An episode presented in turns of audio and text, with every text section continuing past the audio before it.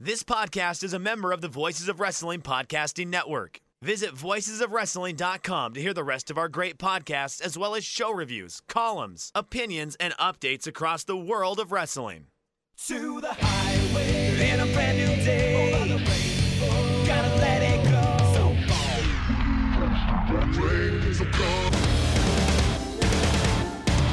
Fast to finger down. Dance tonight together.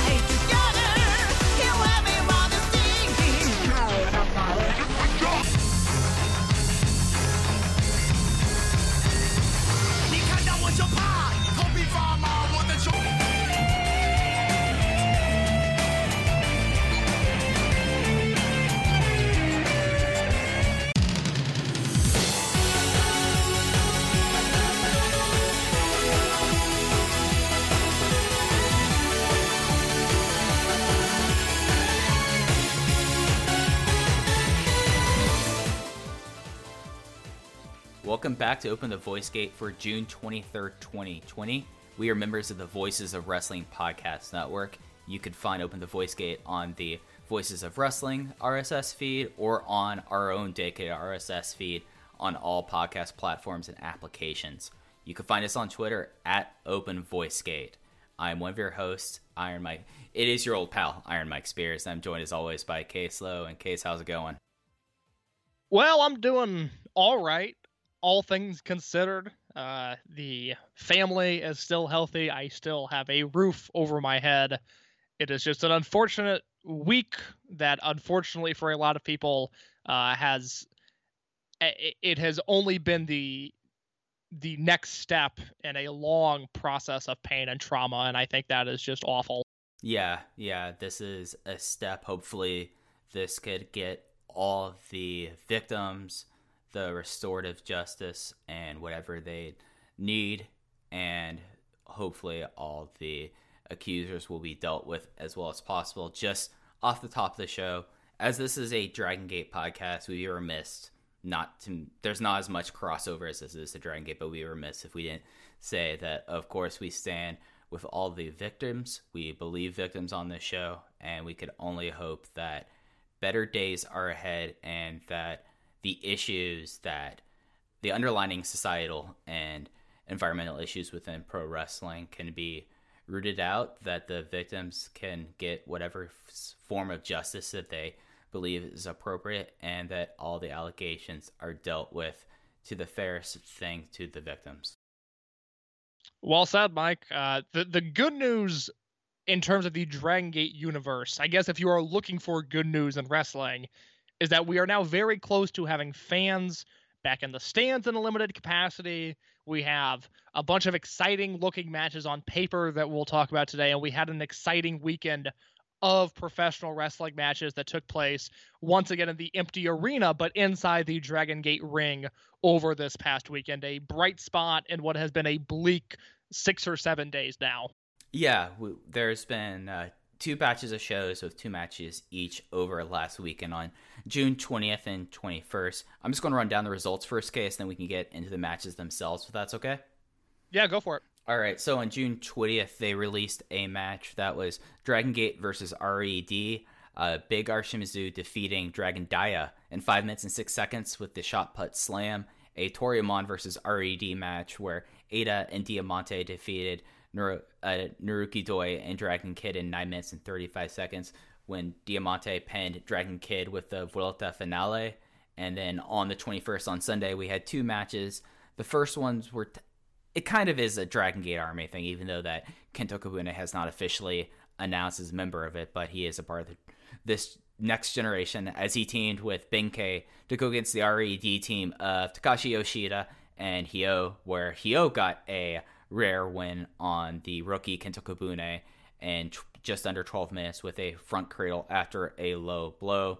And then in the big match, the capper of the weekend, Kaito Ishida had his third successful defense of the Open the Brave Gate Championship as he's defeated his year long adversary, uh, Dragon Gate Army's member Keisuke Okuda. Uh, Ishida won in 14 minutes 53 seconds with with it was just a roll up after a whole bunch of RED interference. In case this unlike past shows where it felt like they were doing matches, doing matches, my overall take on this weekend was that it does feel like that they've used at least this most recent weekend of tapings at Kobe Lapis Hall to build forward to when they start having shows in front of fans, in my opinion. Well, if you remember, we talked about when Dragon Gate did their first empty arena show back in kind of mid to late March. That show was fun. There was a life to that show and a sort of curiosity of like, oh, what are they going to do? How are they going to adapt to the situation?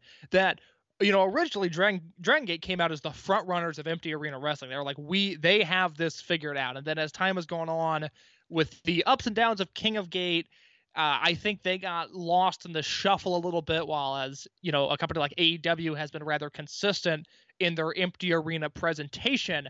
But now the end of the tunnel is in sight. We know that things are going to be happening in a semi normalized capacity in the very near future. So having matches on this show. Uh, they felt you're exactly right, Mike. They felt much less random than they had for maybe the past two or three weeks. Like these matches had purpose, and more importantly, now that there's light light at the end of the tunnel, there's a little bit more life to this entire setup. I know that it's just not an endless string of tag matches in an empty arena. I know we're building towards stuff now. And although the, the shows with fans will not be, in air quotes, normal, it is a step towards normalcy that I am ready for, that I am excited for. And I want to start with the final match of the weekend, the Open the Brave Gate Championship match, which Mike made me excited once again, as we've talked about on all of these empty arena shows, despite some bad matches, some things that maybe didn't land as high. I think the takeaway, at least for me, through these shows has been man, I am excited about the future of this company. And Kaito Ishida versus Keisuke Okuda, I tweeted about it when the match dropped. It is the one match since Dragon Gate went to this empty arena format where they've been uploading matches on the weekends that I watched as soon as it was uploaded. King of Gate stuff, I watched the next morning. The other tag matches, I could wait for an afternoon or an evening and sit down and watch those. Ishida versus Okuda, I sat down and watched that as close to live as I possibly could, and I came away delighted at the output of this Open the Brave Gate Championship match. But Mike, we have not talked about that match together. So I need to know what you thought of Kaito Ishida's third successful defense of the Open the Brave Gate title. Kaito Ishida's the guy. Kaito Ishida Right? is someone who, over the last 18 months, has gone from being someone that showed promise, someone that was hamstrung with serious injuries, and someone that you could see glimpses of greatness in, but you were not certain that Kaito Ishida was going to be that guy. We are starting to see now that he is, and especially for someone who's only, I believe, 25 years of age, you you can project him out, and that's something that you know I'm a big fan of is projecting people out. Where what's their ceiling, what's their floor, where do you see this person next year, five years, and ten years? And this kind of matchup is exactly what people should have been doing all along. This company should have been doing all along in the empty arena context. They made sure to have enough people at ringside being seconds. I mean, if we're going to be honest, did they need to for safety's sake? No, not at all, but it added to the ambiance. We had a finish that I remember us talking last week that I thought this could have gone to a no contest and the feud could continue. This was not a definitive loss against Keisuke Okuda. Keisuke Okuda probably can rationalize his way into another title shot along the same lines of the Kagetora versus the Takehiro Yamamura feud from a couple years ago. I thought that the from the opening bell of this match where we had the flash knockout tease. When have you seen a flash knockout tease in recent time in wrestling case? I I don't know the last time I saw it, which is ultimately the issue. Because this is this is a spot that should be utilized more often. It is exciting. It grabbed my attention immediately. And just given the way Dragon just every once in a while just throws everybody for a loop, I bought into the idea that Okuda could have beaten them in, in if not seven seconds, then in 90 seconds. And then Ishida battled back, and we had a near 15 minute matchup that I thought was entertaining for the entire time. But you're you're right on the money. The match started on such a high note, and then I thought it continued from there. Yeah, uh, it was some of the one of the big things I know bothered me. Case I'm not positive uh, for you, but I I thought that at least in Lapis the crowd brawling has been very perfunctory, and they did crowd brawling because that's something that happens when you're going against the heel unit. This crowd brawling made sense. They that a lot of effective leg work was started there and continued when they get back in the ring, and it just like Keisuke Keisuke Okuda did not go down like a punk. It basically took everyone in RED doing big moves to him and a powder throw for him to go out. For like a 15 minute match, this was an all action, not very much down period, and a focused time where uh, Ishida worked the knee. It played into the remainder of the match. Like, of course, he shook it out a little bit as he went along, but it just was tremendous stuff. I went four flat on it, and it's easily the highlight of the empty arena era in Dragon Gate. I went four flat as well. I, I am so glad that you liked this match as much as I did because I came away from it one in agreement. Kaito Ishida is the guy. I think two, Keisuke Okuda. I mean, he's been in the company for a year now, a little bit more, but when you factor in the empty arena setting, he's essentially spent a calendar year in the company now.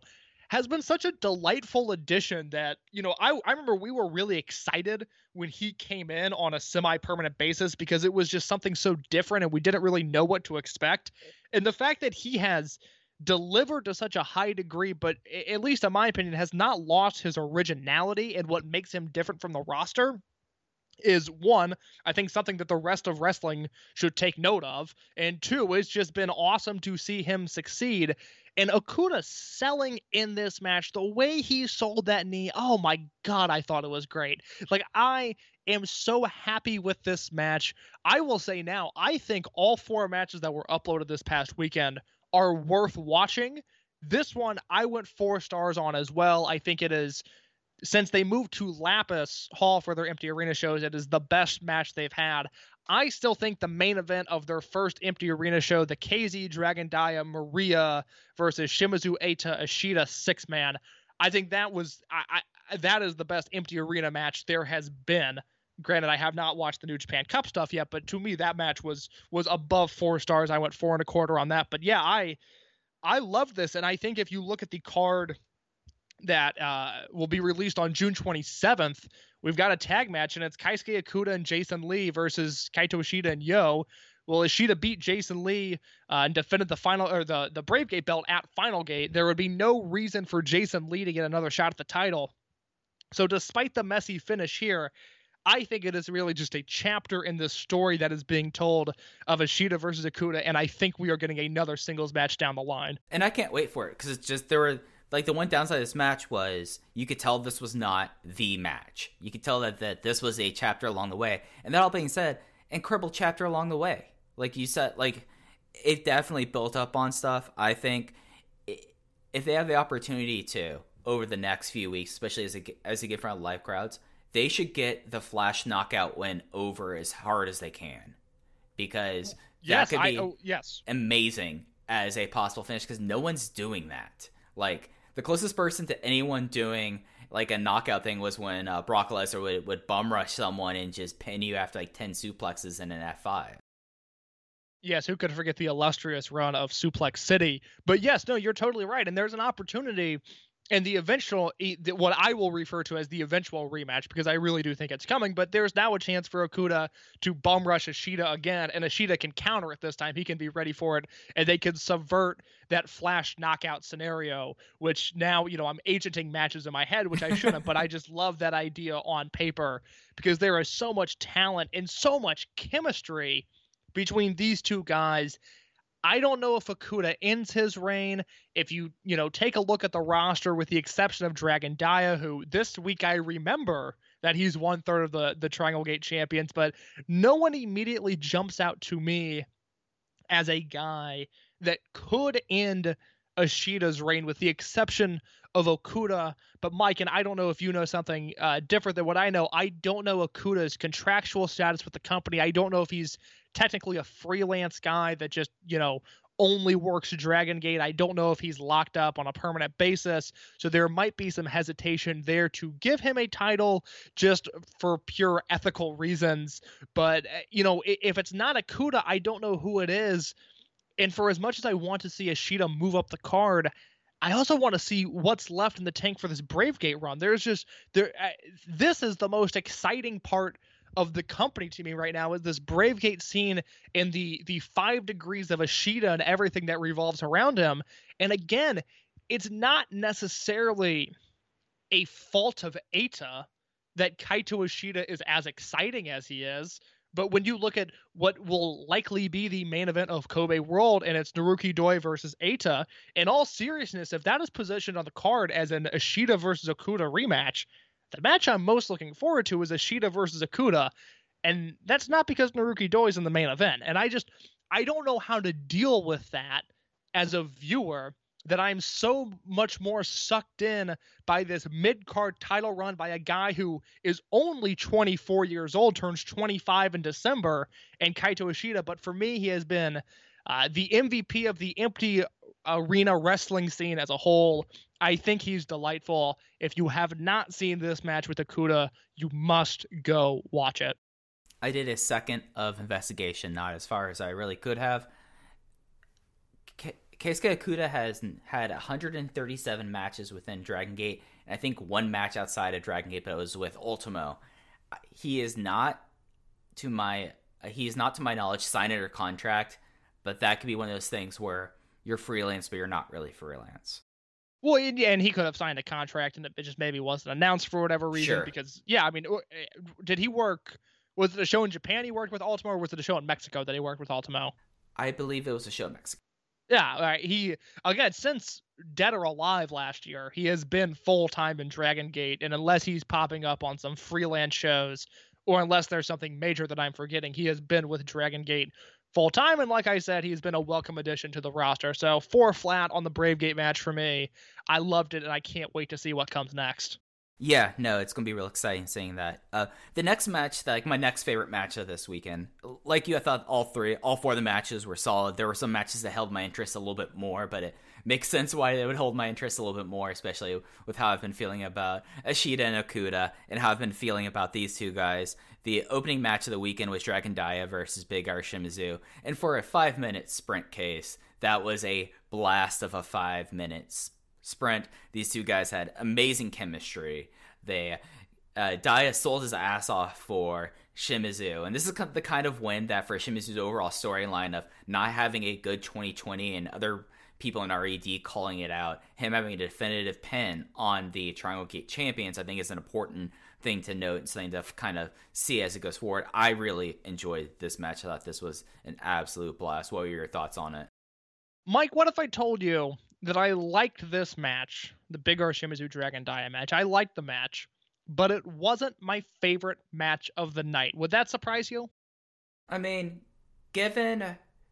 Actually, you know what? Yes, I'm, gonna put my chips out here. Yes, given knowing your opinion of the Eita versus Dragon Kid feud, I'd be surprised if you like that match more than this one because I thought this match was that match of the June 20th edition of Rainbow Gate.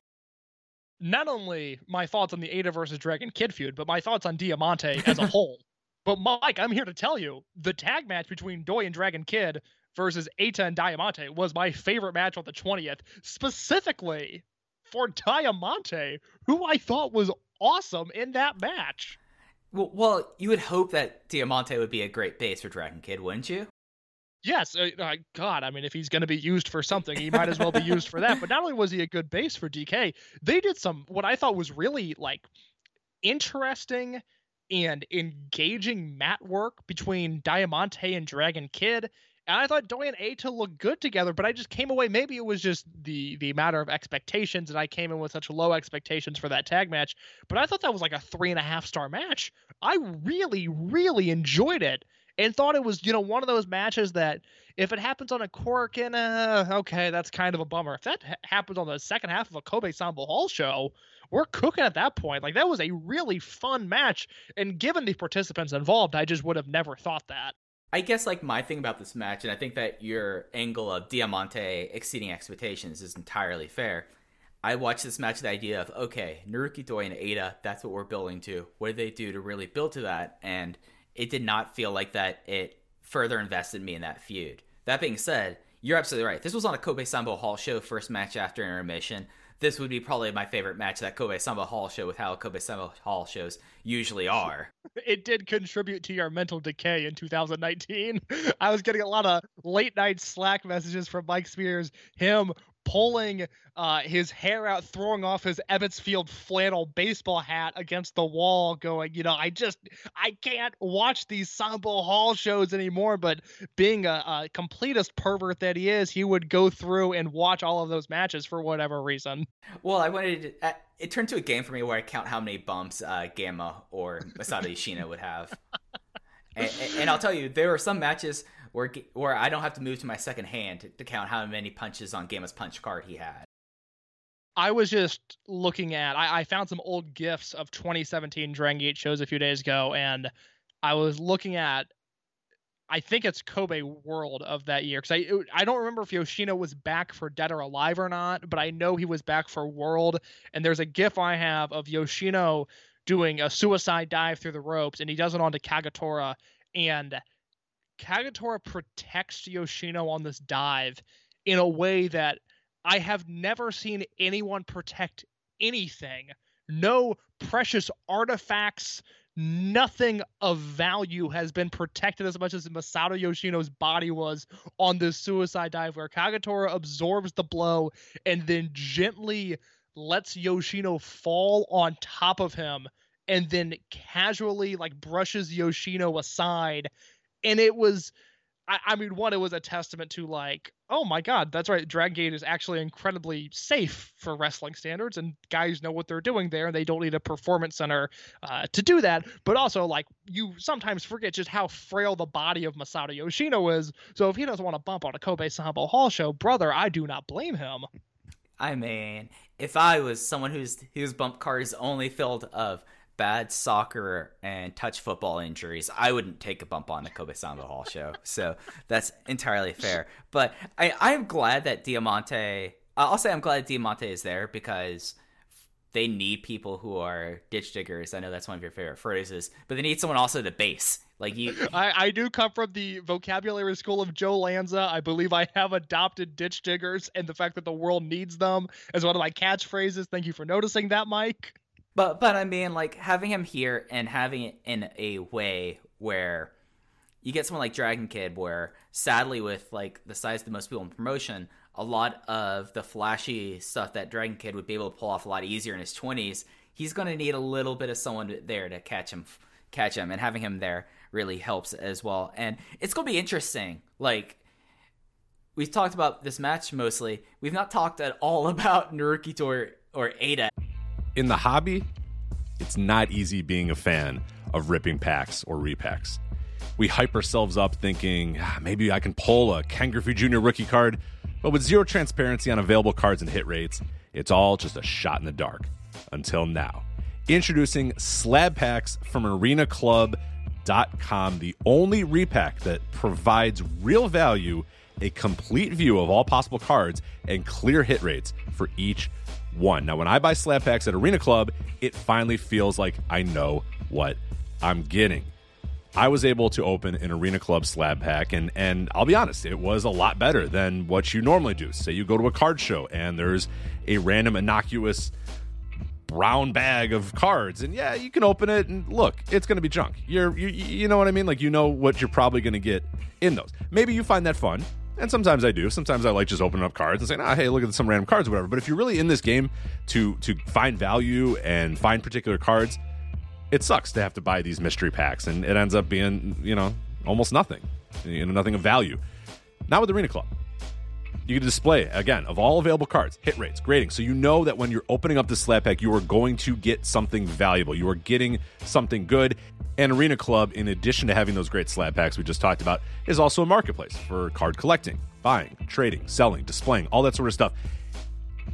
But those Arena Club slab packs, man, they are revolutionizing the repack game with transparency. After your pulls are revealed, they'll immediately be placed in your vault for safekeeping or trading and selling, and you can have them officially graded by Arena Club as well. So again, sending these things off, it's going to be officially graded by Arena Club, and the Arena Club grading process is accurate, fast, and transparent with full grade rationale provided and explanation of how your card was scored. So whether you're buying, selling, trading, or displaying, Arena Club is the card collecting platform that you have to check out. So right now, I've got a special offer here for Voices of Wrestling Network listeners.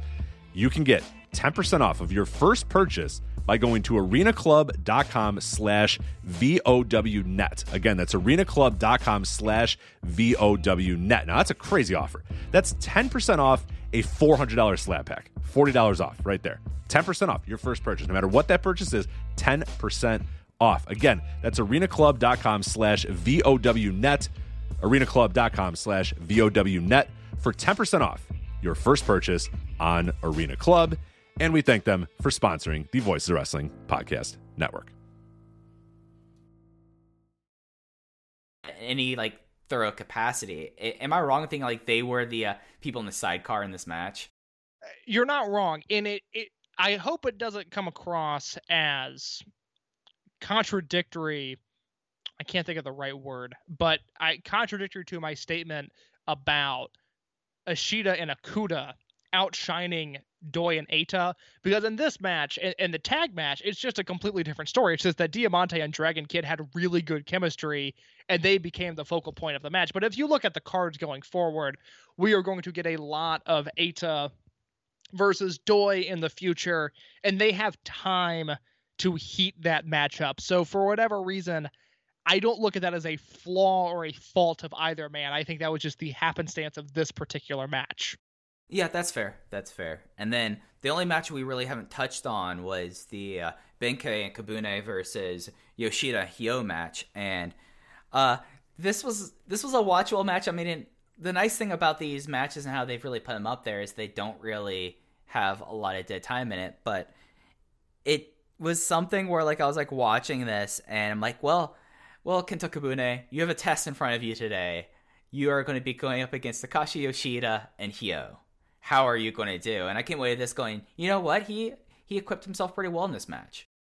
it is a little bit different than him debuting against Yamato and KZ. it's like, oh wow, this guy's really good. It's like, oh well, hold on. Would we have been saying that had this been his debut match? But no, Kabuna held his own. I I enjoyed him in this match. The more important thing to take away from this, Mike, what is Benkei clocking in at right now when he steps up on the scale? All right. So last time I have seen a scale update, he was at 115 kilograms, which is 253 pounds. My God.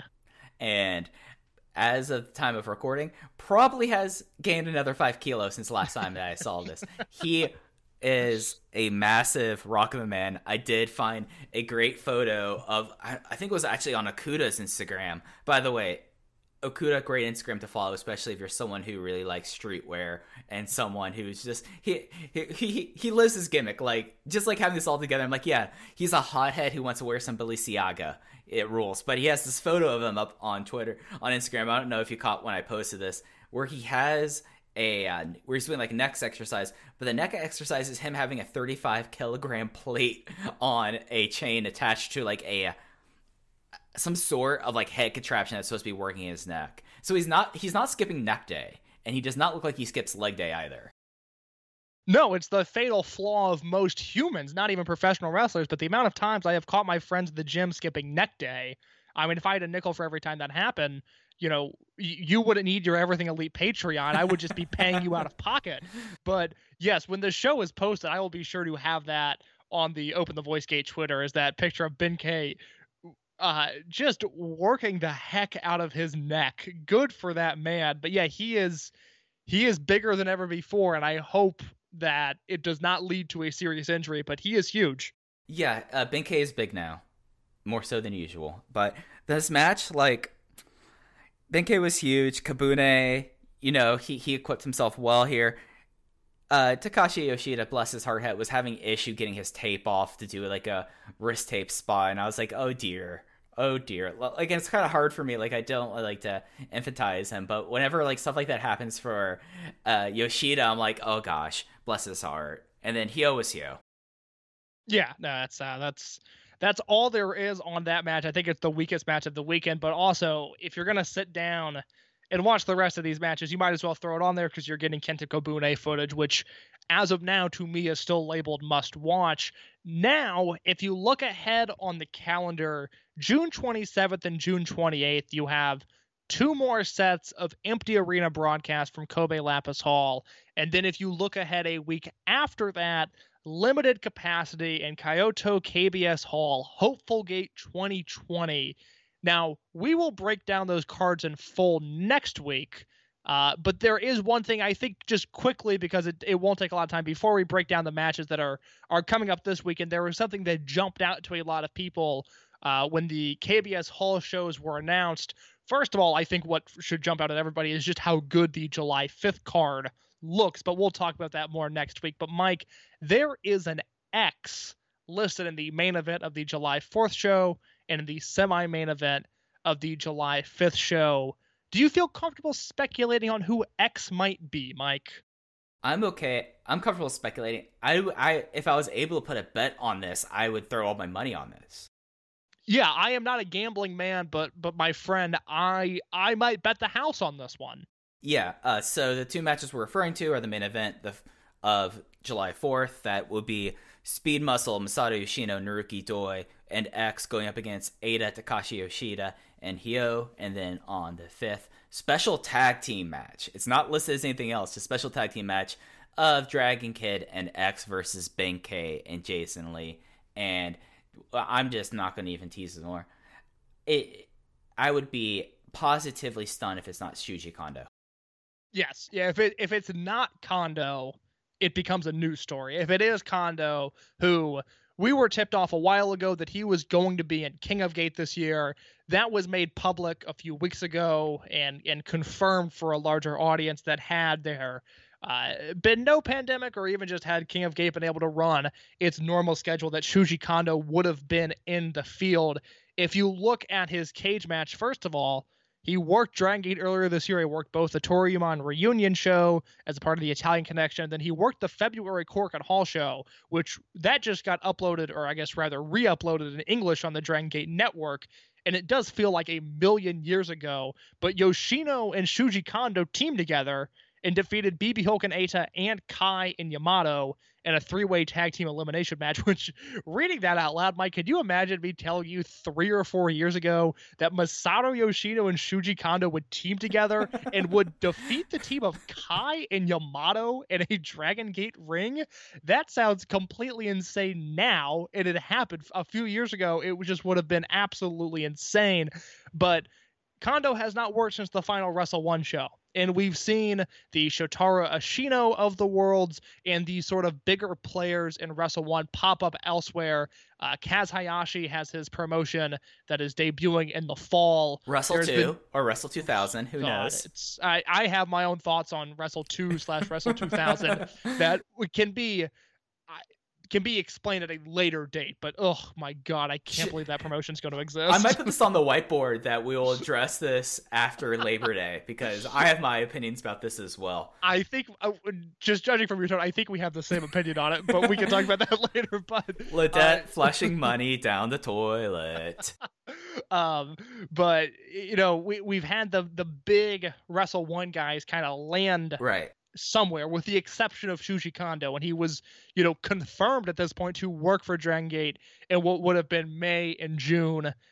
It has to be him. It's just happening a month later, and for him to be thrown into the mix in what is seemingly, if he's put in these matches, I would assume it's at least on a semi full time basis that he'll be in the company. But, you know, Kondo and Speed Muscle versus Eita, Yoshida, and Yo, that sounds exciting. But the next night of Dragon Kid and Kondo versus Benkei and Jason Lee, I mean, that is pumping fresh blood into a promotion that is getting a fresh start. That is the stuff that excites me. That is just a fraction of the goodness on that July 5th KBS Hall show card that we'll be discussing more next week. But yeah, Shuji Kondo, uh, again, I would bet the house on it that he is X. So I'm excited to see him enter the fold, presumably. Yeah, and if you need more, any more evidence for this, I will present my case to you. Uh, who is Shuji Kondo's biggest rival in Dragon Gate history? that would be the man that he almost killed at Kobe World 2004. That would be Dragon Kid. And who was his pareja back in the day? And that turn was considered one of the bigger turns when he turned on him. I don't know what pareja means, but I'm assuming it means partner, and I'm assuming you're referring to Masato Yoshino. Who was also in Toryumon 2000 Project, although they were terribly injured and came out later. Naruki Doi. I- I was gonna say I think Naruki Doi, but you actually stumped me with that one. Naruki Doi. Uh, yes. Also worth noting some other stuff that I think now we can uh, just uh, peel back curtain a little bit. It seems that at least from things people we've talked to and the, the sources that we've trust that Shuji Kondo is someone that if he appears, expect him to be like an Ultimo like situation. I think that's fair to say, case. Yes. And he might be someone that'd be very good to have around Kobe because he was the person who ran the Pro Wrestling Academy for Wrestle One. And say what you will about the complete lack of success for Wrestle One, they had a damn good wrestling school. Yes, and, and the other thing is, you know, Kondo's 42 years Yeah. old now, and, and was a, a a big guy who took a lot of crazy bumps and has worked consistently.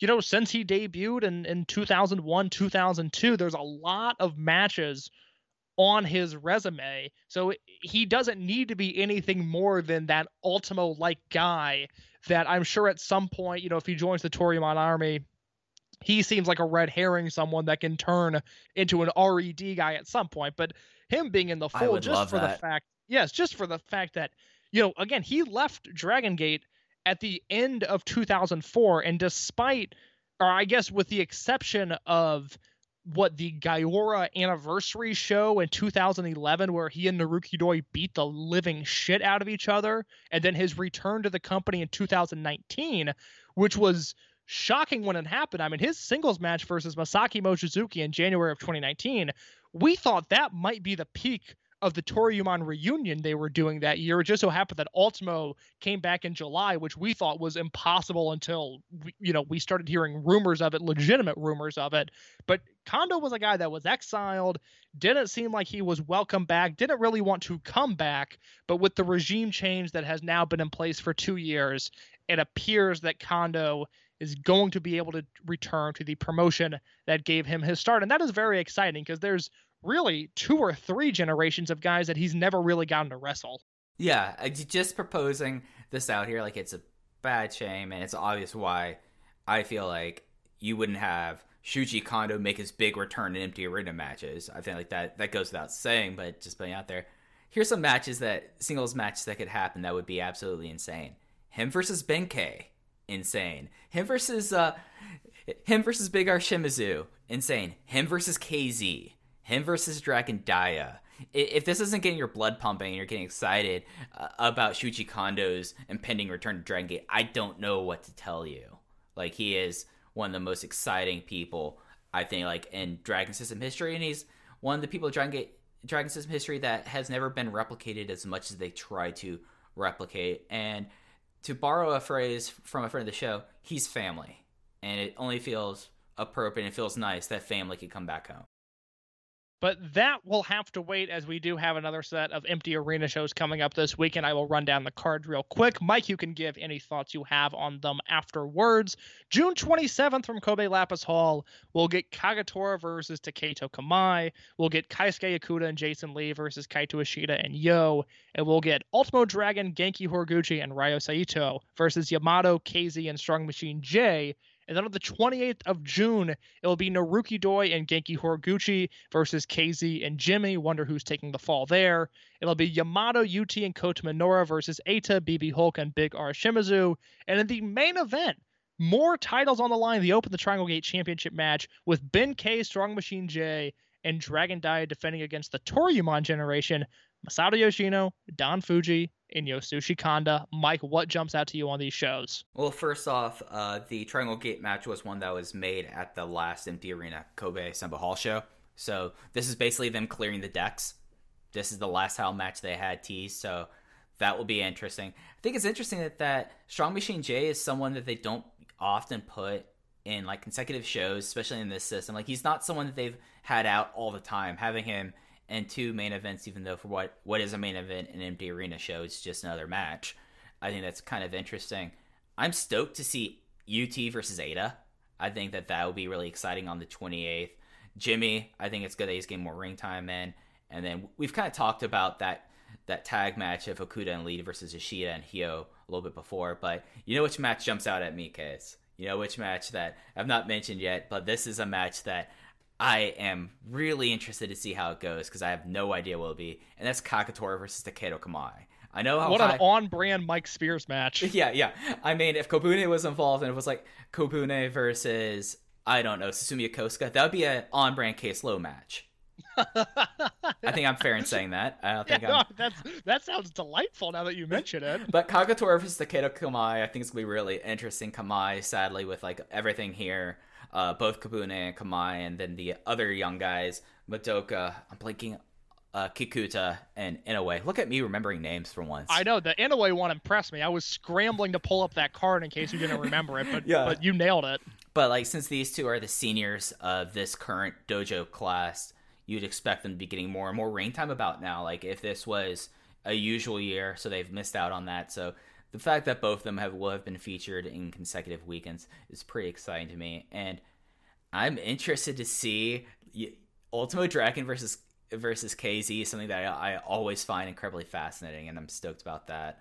Uh, what what calls out to you about this last weekend of Rainbow Gate? Well, I agree. The the Kagetora versus Kamai match sounds incredibly exciting. I think the other thing that jumps out to me is just that Triangle Gate match. I think, given the results that we correctly predicted for this past weekend, where Shimizu beat Dia and then Yo and Yoshida beat Benkei and importantly Kento Kobune, I think the Dragon Gate team of Benkei, Strong Machine J, and Dragon Dia, I think they easily retain, and we get at some point we get the Triangle Gate defense of Benkei, Strong Machine J, and Dragon Dia against Takashi Yoshida, Yo, and Big R Shimizu. I think that is coming down the line. If the Toryumon generation wins that match, I will be shocked. But these are these are fun looking shows. There's a lot to like here, and then you know as we go ahead, you know looking ahead, if you need even more excitement. You know, we have the two the the two shows this weekend, the two KBS show halls, the the KBS hall shows the next weekend an Osaka Bodymaker number two show on July 12th, a Korakuen Hall show on July 15th, and a Kobe Sanbo Hall show on July 19th, assuming everything goes well. Kobe World uh, has been postponed. I think that broke right after we finished recording last week, so we didn't get a chance to update it. But Kobe World will happen this year. It just won't happen at the end of July like it was scheduled. But we have shows coming up. We have shows with fans coming up. We have a direction in the company. And like I will continue to say until they prove me wrong, the future is bright in Dragon Gate. And I am so excited for what's to come. Yeah, it's gonna be real exciting. If you're speculating on crowd sizes, we'll get more into this next week. But I, until I hear differently, I believe that all these venues, even though the ones in Kansai would have different restrictions than the ones that are in the greater Tokyo area, expect about one third for the Kyoto, Osaka, and the Kobe Sanbo Hall shows. But yeah, no, there's a lot to look forward to. I like that they found a way to kind of clear the deck with these title matches they had hanging over them. And it's just like exciting, and nothing's more exciting to me. And it, I'm still reverberating it and just peaking on at the idea of Shuji Kondo back in Dragon Gate, and I think that's gonna be really exciting. And then I mean, j- just like looking at this, like they're top to bottom, it will be a very interesting restart. Uh, I would put the the chances of, as you said, of the Toryumon Gun team winning and defeating the Dragon Gate Army team at relatively low. But I wouldn't be surprised that they want to have like a gold watch reign of some of some level on some tag team for Yoshino, but I don't see it happening with Don Fuji and Shu- and Yasushi Kanda. But it- it's an exciting thing, and I like how they went from like two matches over the weekend to four matches to six matches, and say, "Hey guys, now over the next basically two two week, fifteen days, we're gonna have five shows." Yeah, no, it's a, it's a busy schedule. I think for a lot of people, they've been, well, maybe not after this week, but for a long time they were craving wrestling with crowds and just missing out on a lot of stuff. And and it's coming, and it's going to come quick with New Japan restarting, and Noah restarting, and Dragon Gate restarting. At least in Japan, things are happening now. And like I said, you know, it, it won't be what we knew for the longest time, but it is the start of something new, which is very, very exciting. Right, yeah. I watched, and this is an aside, I watched one of the uh, Stardom matches from last weekend that they had in front of a third capacity in Shinkiba. And other than like, the one noticeable thing, other than like, oh, the crowd's more empty, is it feels pretty much the same. There aren't crowd calls because they're telling people not to yell, but it, it's nice to have crowds back. And I'm really excited for that to be happening. We'll talk about that more this next week on the next week's episode. But Case, unless you have anything else, I think we should we both have some some stuff to plug and then get out of here. Indeed, Mike. We both did some extra audio this week. Do you want to tell the folks what you did with the producer Andrew Rich? Absolutely. So, it, two years in a row, Andrew Rich and Andrew Rich has been very nice to ask me onto music the mat. Last year, it was about just the overall Masters of the Dragon System theme collection. This year, we went back to the Masters and we talked about themes such as Benkei, Cyber Kong, some of the, and then we talked about like two of the most important Gaijin in history, and Ricochet and Pac, their theme music they had, and then we talked about some of the rookies. I mean, we talked about Dragon Dia, and it was a really fun time, and talking about Heian period mythology, Cyber Kong's theme, and the rise of Cyber Kong, and how he got into Dragon Gate, and a whole lot more. So check that out. I have tweeted it a bunch, but you could also find them on Twitter at Music of the Mat, and please give it a shot. Now, I host a music podcast, and I haven't been on Music of the Mat. And if you were asking if that hurts my hurts my feelings, well, yes, of course it does. Um, have Why I else would you not myself? bring it up? have I branded myself as a not a theme song guy and someone that doesn't typically care about wrestling theme songs? Yes, I have. That doesn't mean I shouldn't be on the show, Andrew Rich. I am available. But uh, if if you want more of me for whatever reason, I did former co-host of Open the Voice Gate, John Carroll. I did their show Wrestling Omakase over this past weekend. We talked some Dragon Gate. We talked some pro wrestling Noah and John made me watch a Keiji Muto versus Nobuhiko Takada match from 1996 that I did not enjoy. But overall, very, very fun show. That is also on the Voices of Wrestling podcast feed, and you can follow that podcast on Twitter at Wrestle Omakase and give my episode a listen because it was a very fun show to do. And then, as always, uh, we're on Twitter at Open Voice Gate on Twitter for all of the breaking English news updates you need on Dragon Gate. We are more than happy to serve you as fans re enter the arena sometime soon. Yep, and I am at Fujiheya in case is that underscore in your case as well on Twitter if you want to further follow us as well. You you got to talk about the uh, the the Mochi Fuji appearance in New Japan, and that's something that's always been a match I found really interesting. So make sure yeah, go a, check a- that a out. match that I just I'll say it now, a match that had been sitting in my watch later playlist on YouTube for years now. I think literally that match has been in my watch later playlist since 2017, and it's with Masaki Mochizuki and it's Mochi Fuji against uh, uh, Jado and Gedo. And I had just never seen this match. And then John Carroll asked me to come up with two wrestling matches that I wanted to talk about. And I panicked and gave him a match that I had never seen before. And then it turned out that it was a delightful little match. I mean, what given the time, I'd have to expect so. I don't think I've watched that match. I think that's something that I'm going to watch after we're done recording and then listen to the episode as well. But that's going to do it here for this week's update of Open the Voice Gate. We'll be back with you next week with the update there, and we'll take a deeper look into what they've now called Hopeful Gate as Dragon Gate starts to open up. But until next time, take care, everyone.